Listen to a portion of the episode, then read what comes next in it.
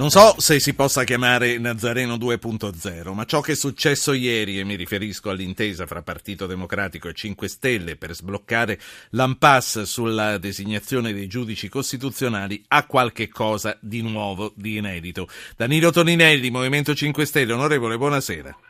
Buonasera a te, buonasera a tutti i radioascoltatori. Immagino che non sia stata una scelta facile nemmeno dentro al movimento questa.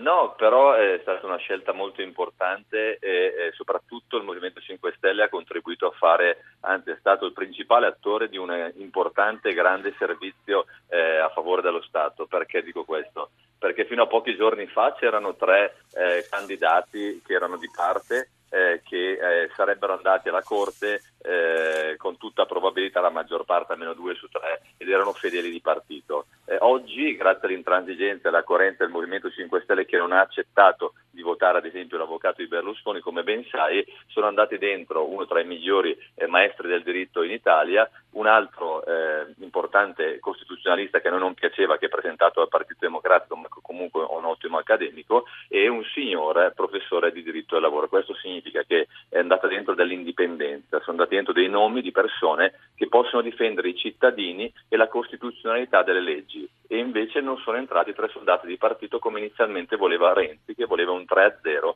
a favore dell'Italicum. Certo, quindi eh, la scelta l'avete fatta sui nomi e sulle personalità. Ehm...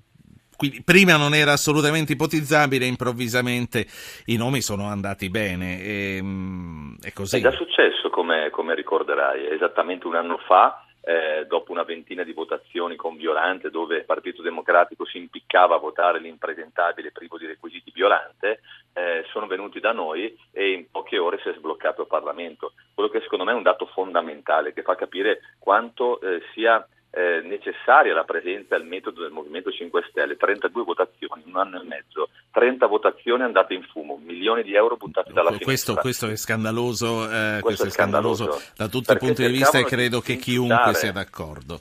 Eh, due volte è entrato in gioco il Movimento 5 Però. È, è altrettanto vero che è altrettanto vero che se forse vi foste resi disponibili un po' prima ci saremmo fermati alla quinta o alla sesta anziché arrivare alla 32esima. Però noi non facciamo accordi a ribasso, noi non potevamo votare l'avvocato di Berlusconi, noi non potevamo votare eh, Violante, noi non potevamo votare eh, gente che era all'interno... Ma dentro il movimento non siete stati compatti, vero? Anche nemmeno no, no, ieri. È stato è stata una scelta, eh, secondo me è stato un percorso eh, straordinario. Perché dico questo? Non so perché noi siamo in 127, gli altri sono in 600 e noi in questa minoranza abbiamo inciso su due dei tre nomi ed è una cosa veramente straordinaria. Non è stato semplice perché? Perché di questi tre c'era un candidato del Partito Democratico che, ripeto, il professor Barbera, che è un maestro del diritto e non, nessuno può dire il contrario, ma che si è esposto enormemente a favore dell'Italicum, è seppur vero che la sua idea scientifica è tale da vent'anni, molto prima che arrivasse a Renzi.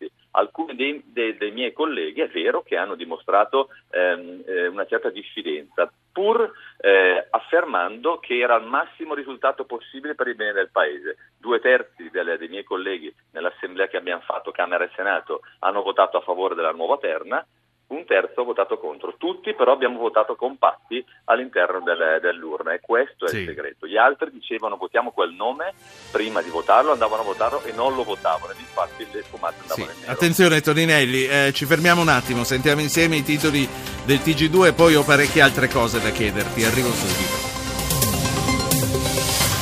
Vertice a Bruxelles sull'immigrazione, Renzi passi avanti ma ancora timidi su impronte discussione surreale. Sul caso Banche annuncia sarà Cantone a gestire gli arbitrati. Libia nasce il governo di unità nazionale, la firma al vertice ONU in Marocco. Mattarella, accordo importante anche grazie all'Italia, ancora tensioni tra Russia e Turchia sulla Siria. Sul sito Radio Islam ha pubblicato una lista di persone di origine ebraica, in elenco giornalisti, scrittori e attori, indagini per odio razziale, lettera di minaccia in arabo al ministro Orlando. Le borse apprezzano la decisione della Fed di aumentare i tassi. Piazza Affari guadagna un punto e mezzo, la BCE restano rischi, Padoan l'economia italiana si sta rafforzando. Di Libia parleremo dopo, prima della fine del programma. Prenotatevi, adesso stiamo parlando col 5 Stelle eh, dei nuovi accordi che sono stati fatti politici che ci sta spiegando il deputato Toninelli. Eh, di fronte a cose concrete si sono già fatti e si potranno continuare a fare. Prima di riprendere con Danilo Toninelli, sentiamo due ascoltatori eh, che immagino siano per questa questione. Gino da Padova e Aldo da Milano. Gino, buonasera. Eh, buonasera a lei, Ruggero. Niente, io telefonavo perché a mio avviso quello che è successo ieri dimostra la totale incoerenza del Movimento 5 Stelle. Qualche giorno fa, in questa trasmissione, una rappresentante di 5 Stelle disse che non sarebbe mai stato possibile votare il rappresentante del PD in quanto troppo legato al partito. Adesso vedo che è stato sufficiente dare una poltroncina al loro eh, assistito e immediatamente quella persona... Ma non hanno un assistito, no, non hanno un assistito, questo non lo possiamo dire. Per carità, non sarà un assistito, comunque è un, un, un loro eletto, un loro, un, non un loro eletto, pardon, un loro prediletto.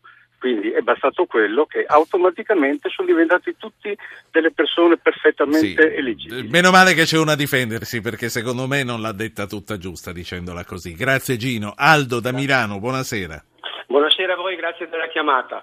Volevo dire due cose. La prima per quanto riguarda l'elezione del, eh, dei tre membri della Corte Costituzionale, eh, chiedo che d'ora in poi si smetta di dire che la Corte è indipendente dalla politica perché queste elezioni dimostrano che invece perlomeno tre personaggi sono dipendenti dalla politica. No, sono cinque ed è previsto dalla Costituzione che siano di nomina parlamentare, sia, Aldo. Non ha inventato niente nessuno adesso. Sono eh. d'accordo, infatti eh. io non, non, non dico mica che sia sbagliato, dico che è sbagliato dire che la Corte Costituzionale interamente è, dip- è indipendente dalla politica. La seconda cosa, volevo dire, mi, mi associo a quello che ha poco fa detto l'altro ascoltatore, cioè che finalmente il, il Movimento 5 Stelle e anche il, il, il, rappresentante, il governo diciamo, di Renzi si sono eh, dichiarati, cioè è bastato mettersi d'accordo per queste cose per trovare eh, il modo di eh, eh formare un'alleanza. Vedrà che il Movimento 5 Stelle si vedrà bocciata la mozione di sfiducia contro la ministra Bossi il che farà contento sì. ovviamente Renzi perché lui ha fatto okay. contento. Adesso parliamo anche della Boschi. Aldo, capisco che eh, il filo è sottile, comunque attenzione, eh, i cinque membri della consulta che spettano al Parlamento sono nominati dal Parlamento, dalle istituzioni, non dalla politica, anche se puoi distinguere capisco che non è sempre facile. Grazie Aldo. Alessio Torino, buonasera. Buonasera e grazie per avermi fatto intervenire. La, io condivido esattamente quello che ha detto prima e pienamente e rientra nelle facoltà della politica eleggere i membri della consulta e ci mancherebbe altro.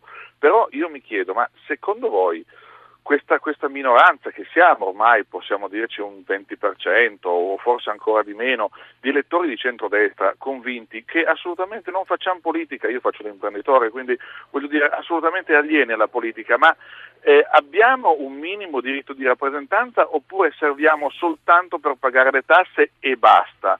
Io, non ho, io non, non ho, mai ricevuto nulla dalla politica, non ho ricevuto nessuna provvidenza statale, mai, quando mi sono fatto curare mi sono sempre fatto curare privatamente, ma io chiedo o diritto minimo di rappresentanza oppure per il solo fatto di aver votato per Berlusconi e di, di credere che in quella parte ci possano essere dei valori sì. eh, devo, devo, rimanere alieno no, no. ed estraneo o ostracizzato perché se è così basta dirlo io cioè, tranquilla, posso serenamente emigrare. Poi dopo, vabbè, i miei 20 dipendenti allora, ai miei 20 dipendenti lo stipendio lo pagheranno i 5 Stelle, che sicuramente sono più bravi di me. Però dico, Alessio. abbiamo qualche diritto o no? Solo questo. Alessio, Solo questo. La, la, ringrazio. Li avessimo scelti apposta, sono casuali i nostri ascoltatori come arrivano. Li avessimo scelti domandando. apposta, non avremmo rappresentato un ventaglio così rappresentativo. A volte c'è anche della fortuna, Danilo. Certo. Allora, eh, il primo. in sequenza. Sì, eh, il primo è quello. Alla, eh... alla prima, al primo intervento del radioascoltatore dico che tre giorni fa a fianco del professor Augusto Barbera che non ci piace, ma che abbiamo votato consapevoli che la scelta migliore, stante i pessimi interlocutori che abbiamo, cioè PD e Forza Italia, non c'era alternativa. C'era a fianco di questo professor Barbera l'avvocato di Berlusconi di Verdini e un indagato. Oggi c'è il più importante eh, professore di diritto costituzionale. Che comunque non è un vostro noi, assistito. Ma l'abbiamo candidato senza neppure conoscerlo, quindi lui ha detto prediletto, si sbaglia perché non ci conosce. Candidato senza conoscerlo, ma sui requisiti. Un professore di diritto del lavoro tra i primi dieci in Italia per importanza al posto di un indagato questa penso che sia la risposta sufficiente. Sì. Per quanto riguarda invece il centrodestra, volevo ricordare una cosa. Eh, allora, il centrodestra ha candidato, oltre alla che l'avvocato di Berlusconi, ha candidato Donato Bruno, che è un senatore in carica, era un senatore purtroppo defunto poco tempo fa, ha candidato Catricalà, ha candidato Caramazza, ha candidato Sandulli, ha candidato Bariatti, cioè sei nomi ha fallito sempre, sa perché? Perché Forza Italia è un partito totalmente imploso, fatto di guerriglie tra bande interne che candidava un nome, ma poi eh, se stesso, lo stesso sì. partito non lo, eh, non lo votava. Sono venuti da noi, hanno rispettato il nostro metodo, il loro è il metodo dell'omertà, sms un istante prima del voto nell'urna segreta. Noi, nome fatto pubblicamente, deve Ultima, essere un nome sì. imparziale e noi in un giorno abbiamo sbloccato il Parlamento. Ultima cosa Toninelli, ce la farete domani eh, con la sfiducia Maria Elena Boschi o, o, o, pensa che comunque sia un segnale che avete dato e siete rassegnati a vederla ancora ministro? Ma è, è ovvio che domani non ci sia alcuna possibilità che la sfiducia passi, ma noi vogliamo portare l'attenzione di tutti i cittadini italiani su uno scandalo di conflitto di interesse in cui ci sono procure che indagano sulle speculazioni fatte nei mesi precedenti il decreto che ha fatto la ministra sì. Boschi e il suo governo in favore della banca dove lavora, dove vicepresidente Comunque. il babbo e il fratello. allora, lasciamo che siano le procure anche a dare una parola definitiva sul conflitto di interessi. Grazie. È molto importante perché io ricordo come la ministra Boschi disse che la cancelliere per una telefonata a Ligresti che aveva problemi di giustizia in cui disse farò di tutto per aiutarti. Eh, ma i tempi cambiano e tutto il resto. Cambiano, due pesi Torinelli. si chiamano. Torinelli, grazie, grazie, grazie. Danilo Torinelli, Movimento 5 Stelle.